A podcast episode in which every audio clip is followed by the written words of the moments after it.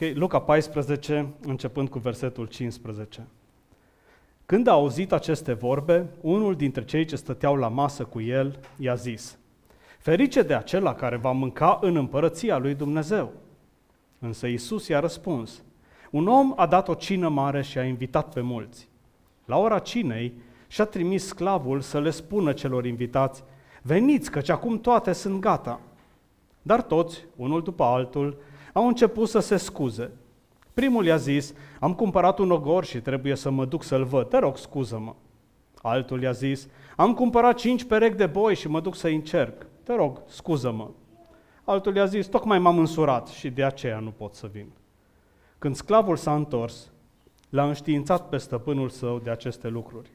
Atunci stăpânul casei s-a înfuriat și a zis sclavului său, ieși repede pe străzile și pe aleile cetății și adu aici pe cei săraci, pe cei infirmi, pe cei orbi și pe cei șchiopi. La urmă, sclavul a zis, stăpâne, s-a făcut ce ai poruncit și tot mai este loc. Stăpânul i-a zis atunci sclavului, ieși pe drumuri și pe cărări și silește pe oameni să vină ca să mi se umple casa. Căci vă spun, căci nici unul din acei oameni care fuseseră invitați nu va gusta din cina mea. Amin. Doamne Tată Ceresc, îți mulțumim pentru cuvântul Tău, îți mulțumim pentru că ne primești în închinare, pentru că ne primești în rugăciune, pentru că ne primești la masa Ta și te rog să ni te descoperi și să ne ajuți să te cunoaștem mai mult, să ne apropiem mai mult de Tine, înțelegând și această pildă a Domnului Isus. Amin.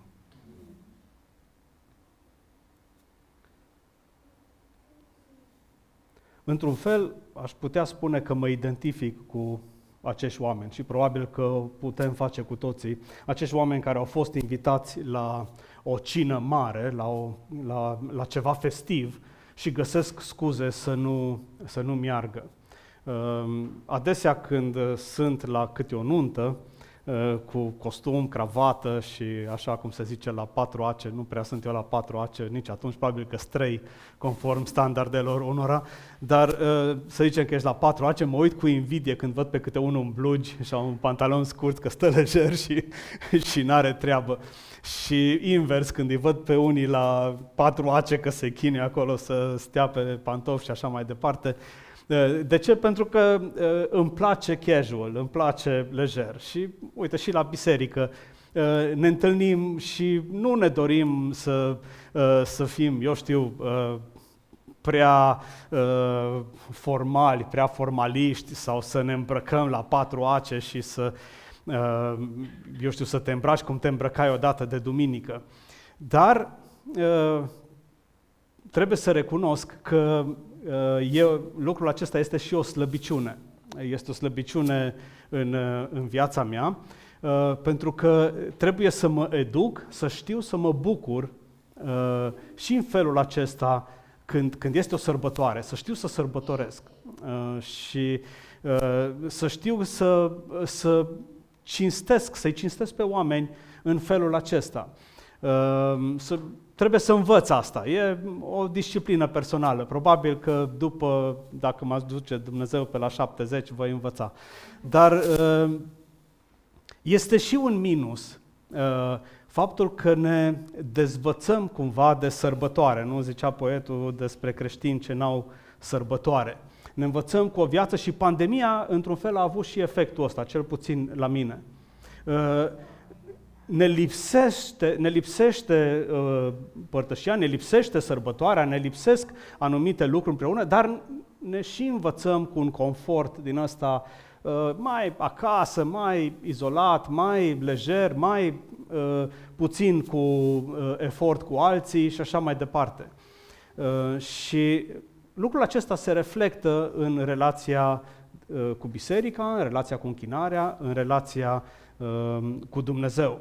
Aici avem o metaforă, dacă vreți, a împărăției lui Dumnezeu.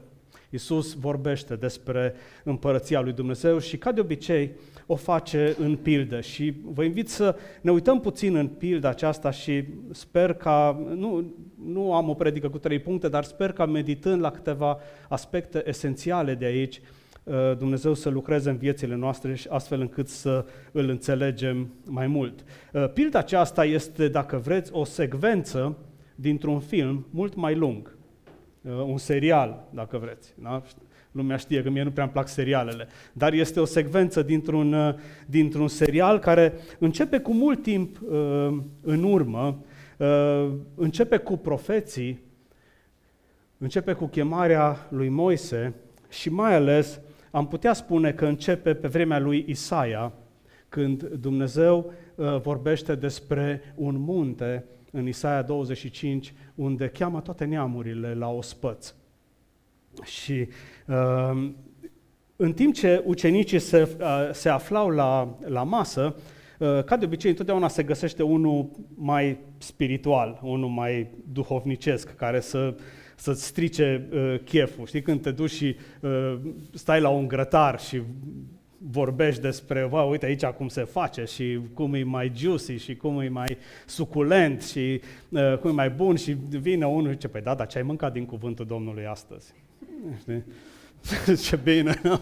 ok, este o vreme să faci aia și este o vreme să o faci pe aia altă. Uh, cam așa se întâmplă aici, într-un fel. Uh, ei se află la masă și Isus le vorbise despre, uh, în versetele dinainte, vedem că le spune oamenilor, uite ce înseamnă smerenia și ospitalitatea și când, când dai un prânz sau dai o cină, nu invita doar pe cei care, nu te invita numai prietenii, rudele, frații sau cei care pot să te invite și pe tine, ci uh, invite pe cei săraci, pe cei infirmi, pe cei șchiop, pe cei orbi și vei fi fericit, pentru că ei nu au cu ce să te răsplătească, dar vei fi răsplătit la învierea celor drepți.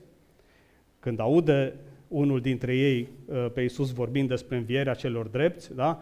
îi se uh, declanșează uh, butonul cu întrebările teologice și vine cu o afirmație ferice de acela care va mânca în împărăția lui Dumnezeu.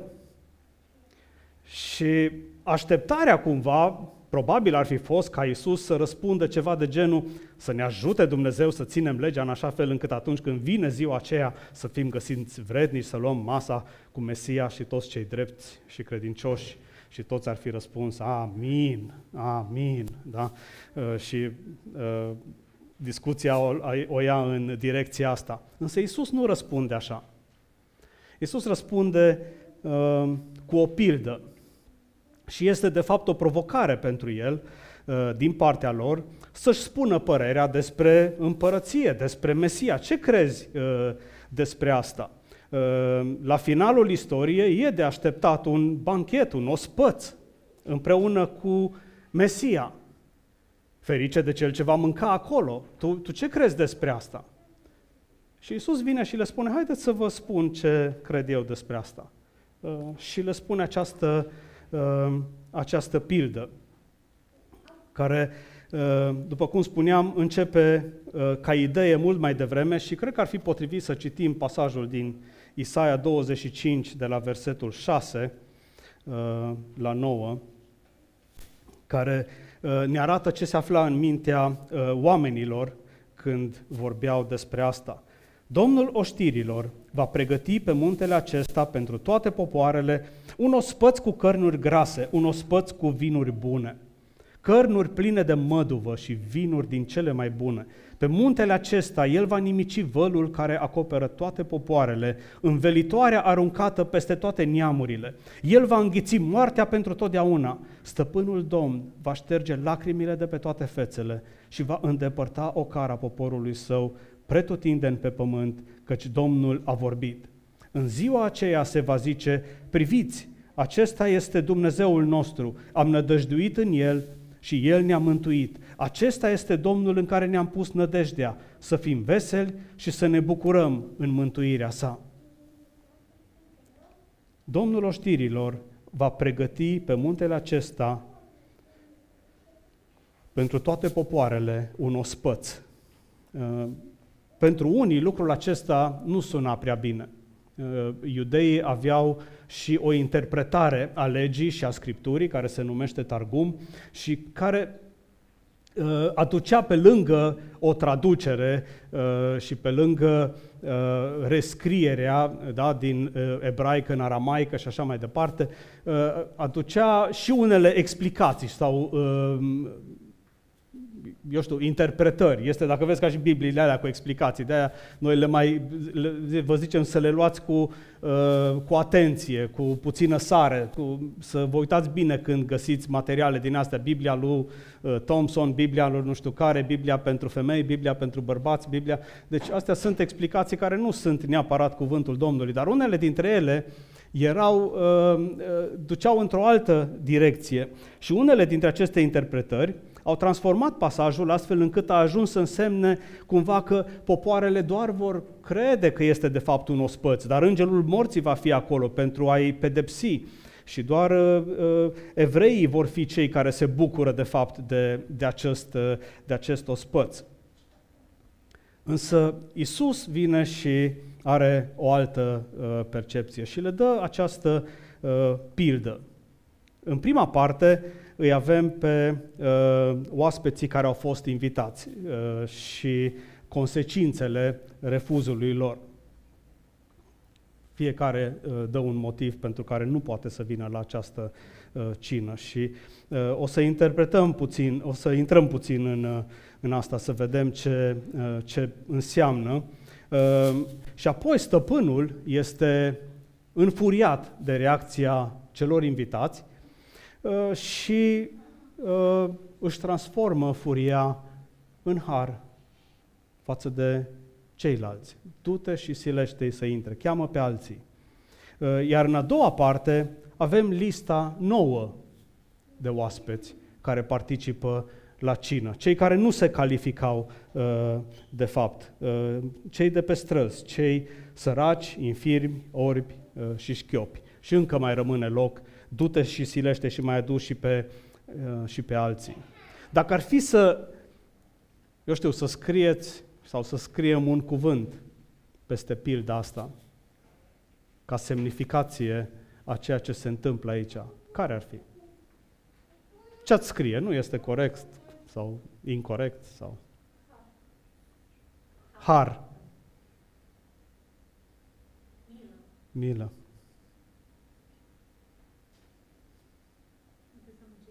Dezamăgire. Uh-huh.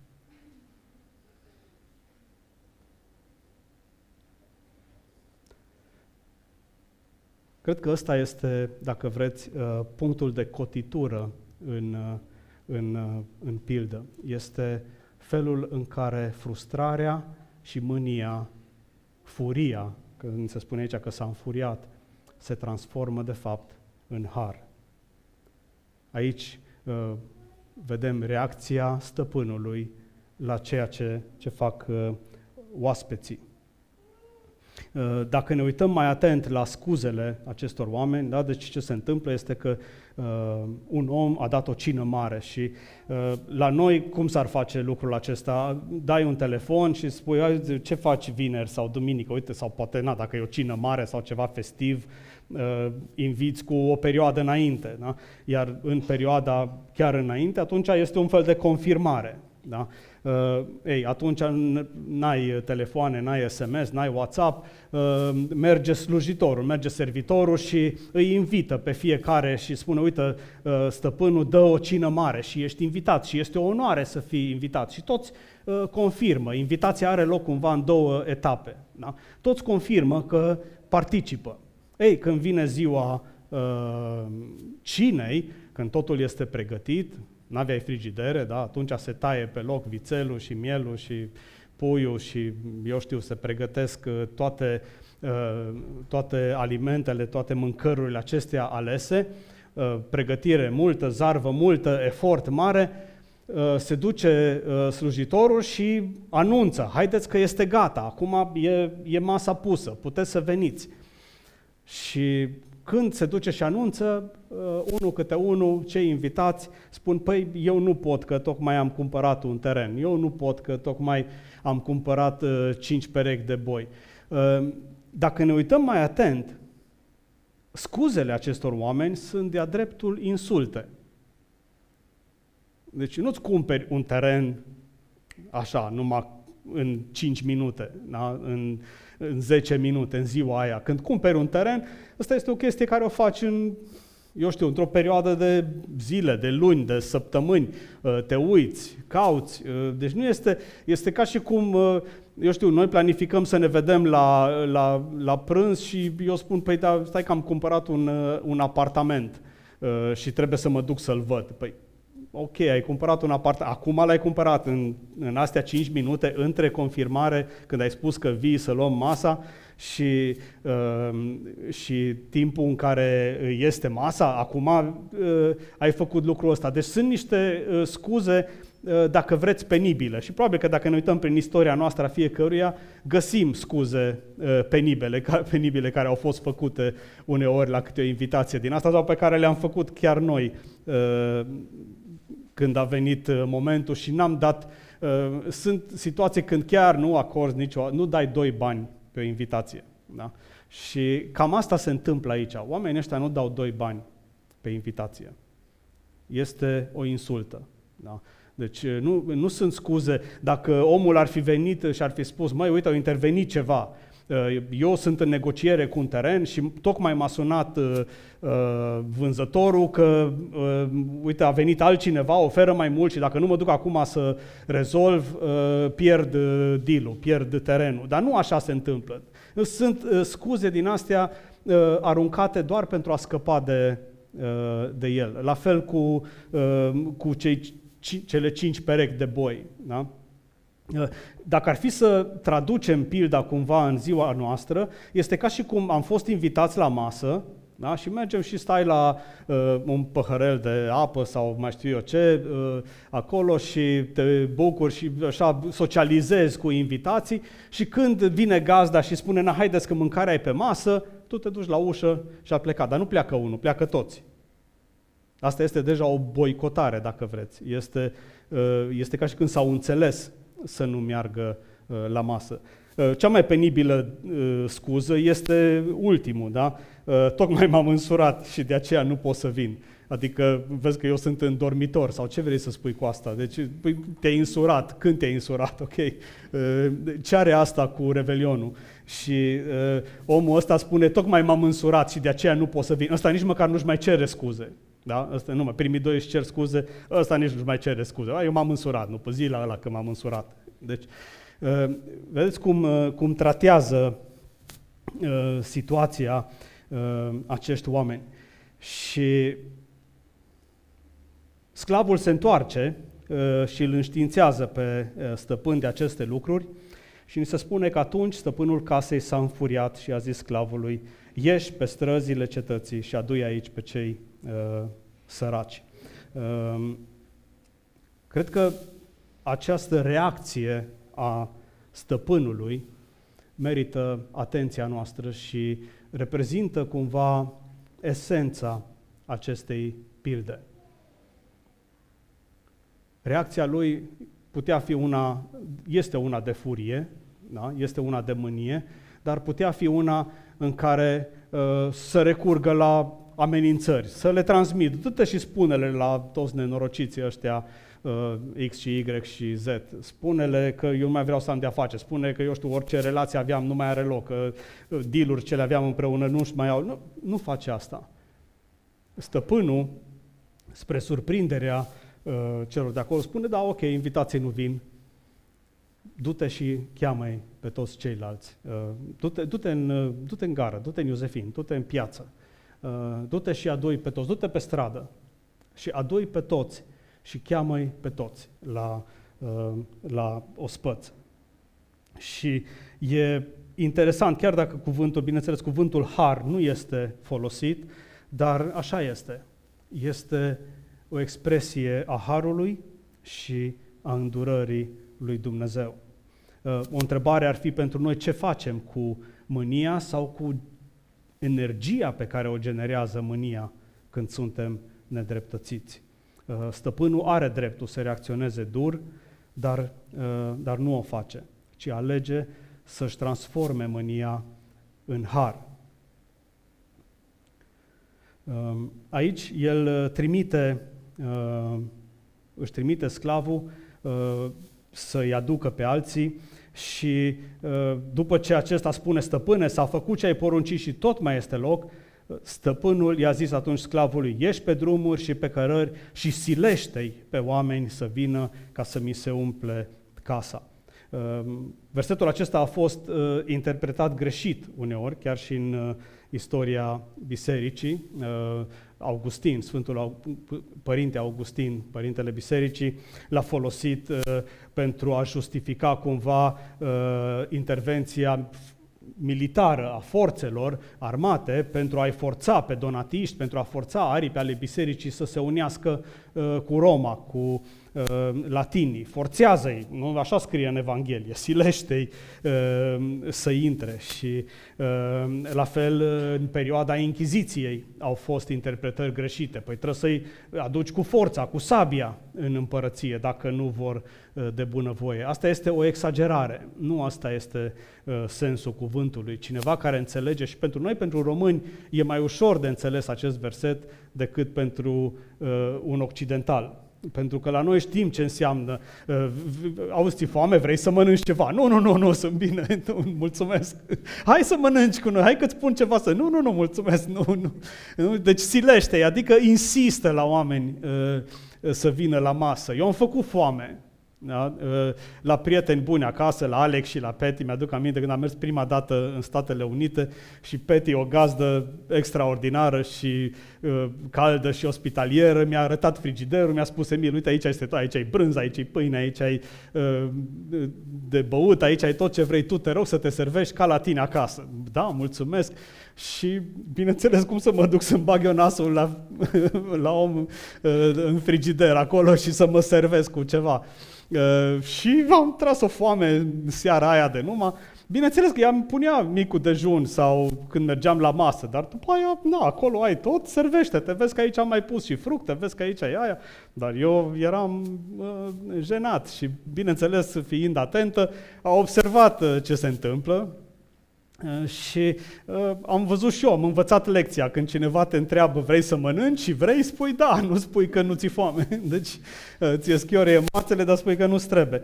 Uh, cam așa se întâmplă aici. Uh, vreți să veniți la cină împărat? Eu la cină, la stăpânul, la uh, cum să mă duc? Eu nici n-am haine, nici vai de capul meu, pe dar nu mă cunoaște, pe nu l-am văzut în viața mea, cum să mă duc eu? Nu, silește-i să intre, spune-i că e binevenit aici. Convinge-l că invitația și chemarea este autentică, nu este, uh, nu este una de formă, nu este o glumă. Pentru mulți, probabil că dacă s-ar duce cineva și i-ar chema la, nu știu, să dau uh, uh, nume acum, la, eu știu ce, patron din Timișoara sau la uh, primar sau mai știu eu unde, la o personalitate uh, la masă, îi s-ar părea o glumă dacă îl iei pe om de pe stradă și atunci trebuie să-l convingi că, uh, că e adevărat. Cam ăsta este uh, sensul expresiei de aici. Silește-i uh, să intre, convinge-i convinge pe oameni că această veste bună chiar este adevărată. Că Dumnezeu chiar te cheamă să iei masa cu El. Că Dumnezeu chiar te primește și nu este, uh, nu este o exagerare.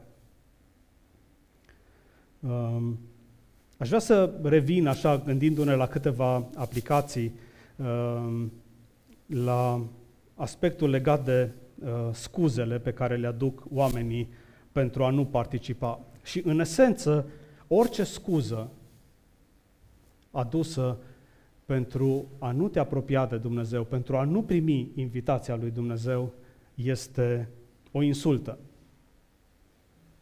Nu este valabilă. Uh, C.S. Lewis uh, vorbea despre lucruri care uh, sunt în viețile noastre pe locul 2. Și el spunea, orice lucru care este pe locul 2 în viața ta, are valoare doar dacă rămâne pe locul 2. În momentul în care trece pe locul 1, pierzi și lucrul ăla și priorități, pierzi tot. Și lucrul ăsta e, e valabil cu, uh, cu multe, uh, putem da multe exemple. Un hobby.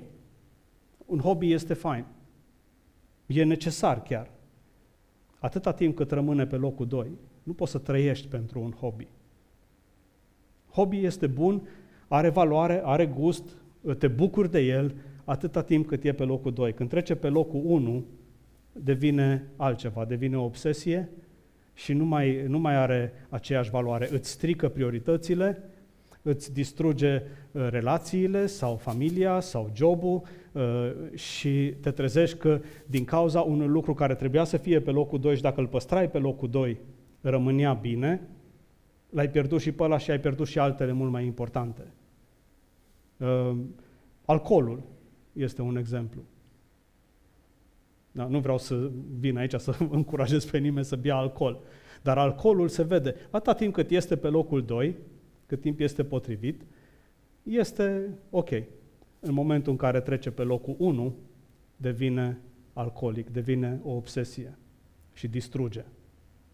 Și lista poate să continue.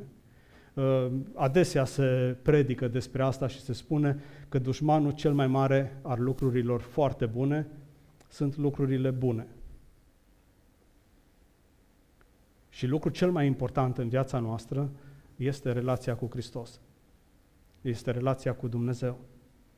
Este această invitație a Harului nemaipomenită, când suntem chemați la un banchet la care nici nu visam. Însă mă întreb cum percepem viața de credință. Și asta este o întrebare pentru noi, pentru fiecare. O percepem și a devenit viața de credință o povară, o corvoadă, și asta se vede dacă ne punem unele întrebări ajutătoare, poate. Cum vorbim despre credință, despre biserică, despre închinare? A, să mai facă și alții, m-am săturat, iară. Ă, sau este acea bucurie și pasiune? Cum menținem în viață acea bucurie și pasiune? Cum, cum o hrănim? Ă, nu putem să o facem inventând tot timpul nu știu ce chestii exuberante și noi uh, care să ne hrănească. Asta este o imaturitate. Da, sunt bune și astea, sunt momente de bucurie sau de extaz în umblarea noastră cu Hristos. Dar asta nu se întâmplă în fiecare zi.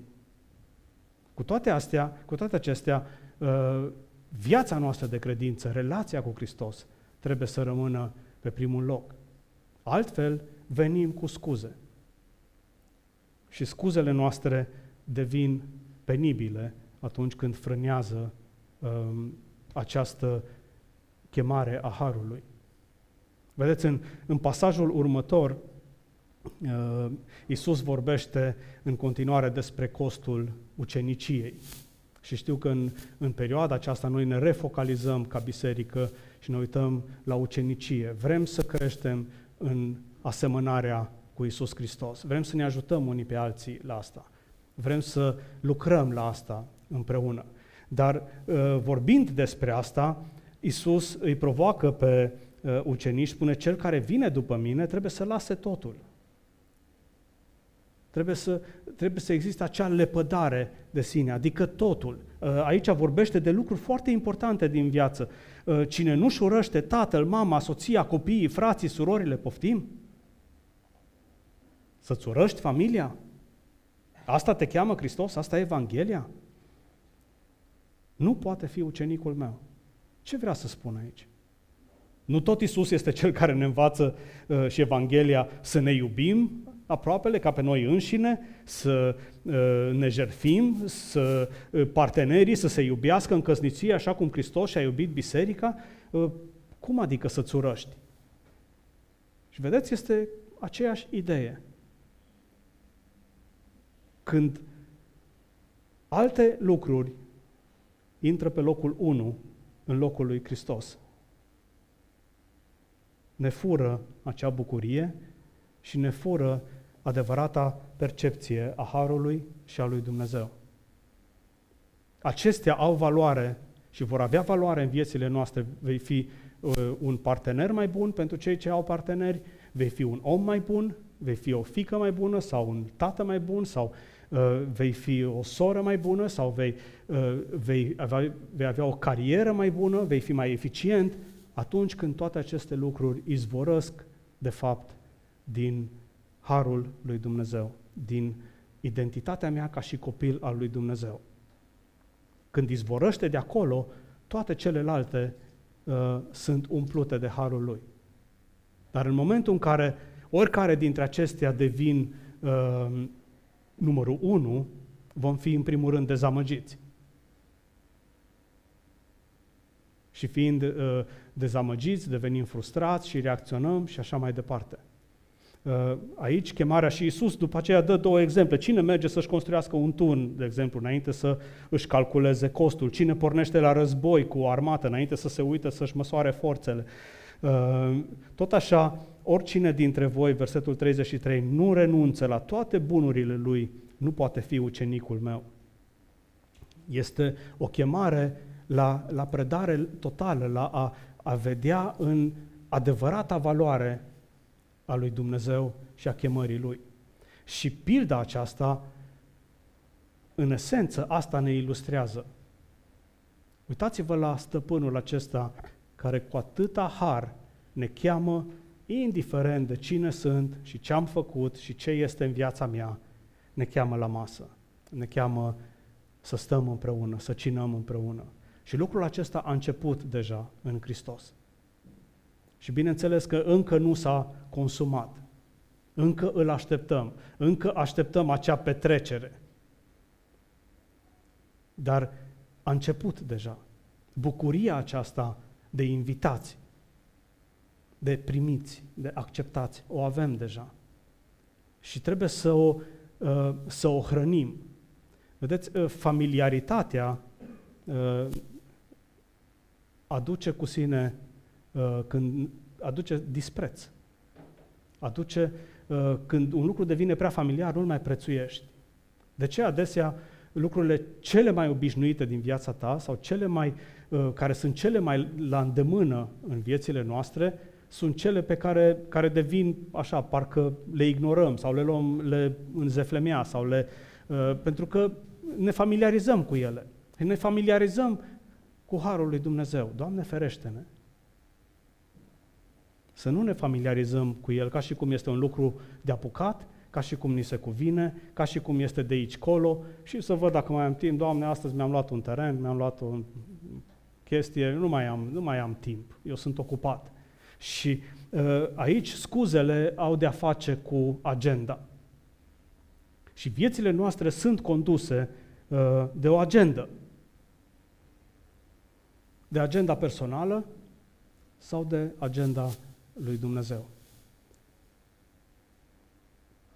Aici trebuie să învățăm ca în fiecare zi, în fiecare duminică, când ne întâlnim la închinare, să ne realiniem viețile. Ăsta este rolul uh, nostru. Dacă nu ne realiniem conform Evangheliei, prin rugăciune, prin cuvânt, prin ucenicie, prin zidire, prin masa Domnului împreună, dacă nu ne realiniem, încet, încet ne îndepărtăm și ajungem ca terenul și boii și bicicleta și uh, firmele sau cariera sau doctoratul sau diplomele sau eu știu ce este sau copiii sau familia, toate lucrurile sunt mai importante.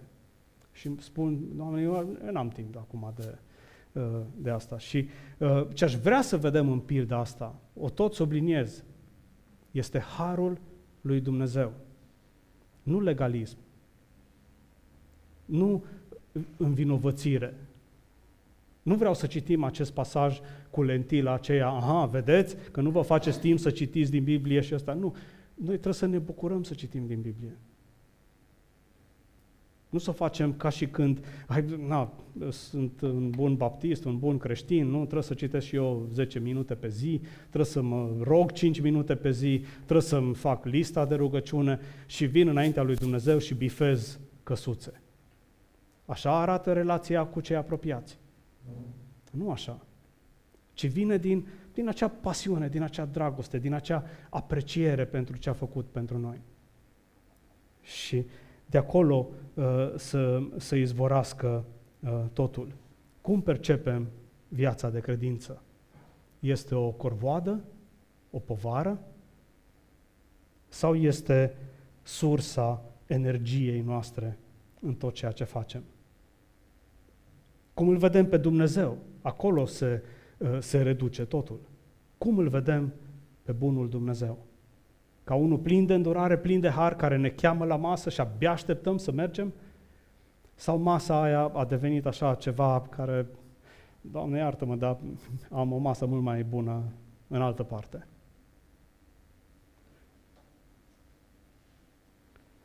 Îmi place și felul în care uh, sclavul insistă.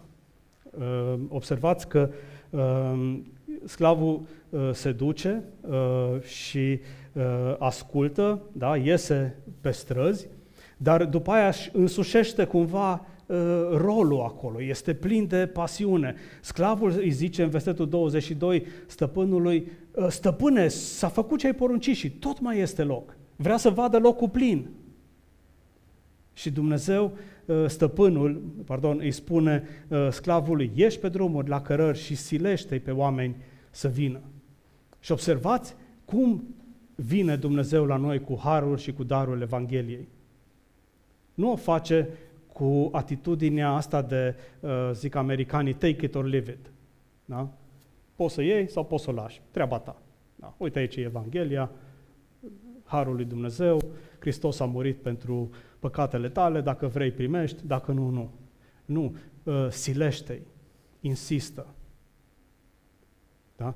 Uh, apostolul vine și spune, vă rog, împăcați-vă cu Dumnezeu. Nu doar, bă, uite aici este Evanghelia, da? Deci este, este o insistență aici. Uh, o, chemarea asta este, este o invitație, dacă vreți, așa din toată inima, caldă, este plină de, uh, de, de dragoste și este un, uh, are loc un, un inclusivism uh, radical la masa lui Dumnezeu. Noi am fi tentați, cum au făcut și evreii, și au făcut-o și multe biserici, să trasăm niște linii mult mai uh, și delimitări, cine poate și cine nu poate să participe și să vină. Nu, toți.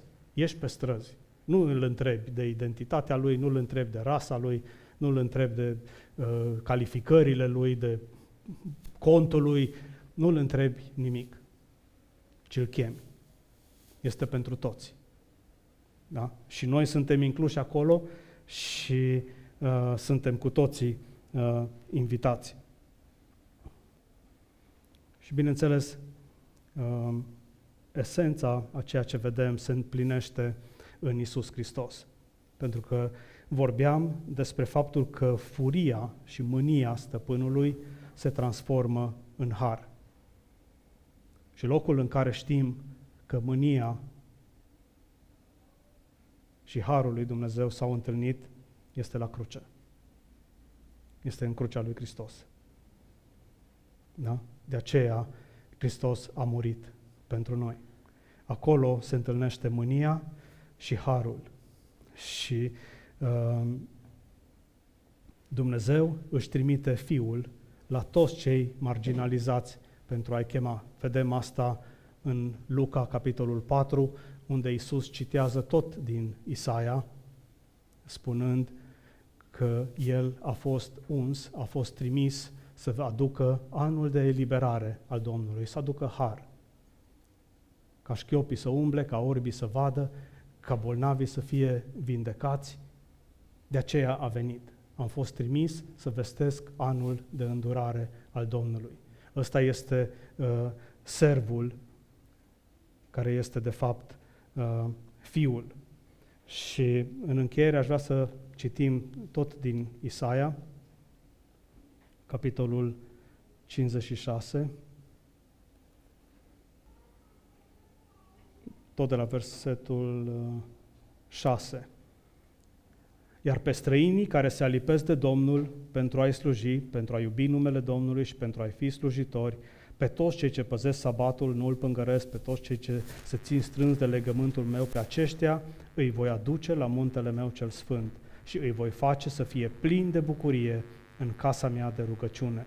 Arderile lor de tot și jertfele lor vor fi acceptate pe altarul meu, căci casa mea va fi numită o casă de rugăciune pentru toate popoarele Stăpânul Domn, cel care, care îi adună pe deportații lui Israel, Israel, zice, voi aduna și pe alții alături de ei, pe lângă cei deja adunați. Și lucrul acesta se întâmplă în ceea ce face Domnul Isus Hristos, uh, primindu-ne așa cum scria și în Isaia 25, când toate popoarele sunt invitate la, la acest ospăț. Și istoria se încheie în felul acesta, în Apocalipsa, capitolul 19, citim, Am auzit ceva ca glasul unei mari mulțimi, ca vuietul multor ape și ca sunetul unor tunete puternice, spunând, Aleluia! Pentru că Domnul Dumnezeul nostru cel atotputernic împărățește. Să ne bucurăm, să ne veselim și să-i dăm slavă, pentru că nunta mielului a sosit, iar mireasa lui s-a pregătit. I s-a dat să se îmbrace în in fiind strălucitor și curat. Inul fiind reprezintă faptele drepte ale sfinților. Apoi, apoi mi-a zis, scrie, ferice de cei chemați la cina de la nunta mielului, sau traducerea este la banchetul, la petrecerea de la nunta mielului. Mi-a mai zis, acestea sunt cuvintele adevărate ale lui Dumnezeu. Oaspetele care era cu Isus la masă a zis, ferice de cei ce mănâncă în împărăția lui Dumnezeu. Și Isus confirmă lucrul ăsta, da, ferice. Ferice de voi toți care sunteți chemați, pentru că toți suntem chemați și suntem primiți la masa Domnului și cina Domnului este o pregustare, dacă vreți, un îndrumător înspre această masă uh, escatologică, dacă vreți, pe care o vom lua împreună cu Domnul. Ajută-ne, Doamne, să prețuim chemarea de a umple casa Ta, de a fi, prin, de a fi în prezența Ta și de a iubi pe toți cei pe care Tu îi iubești. Amin.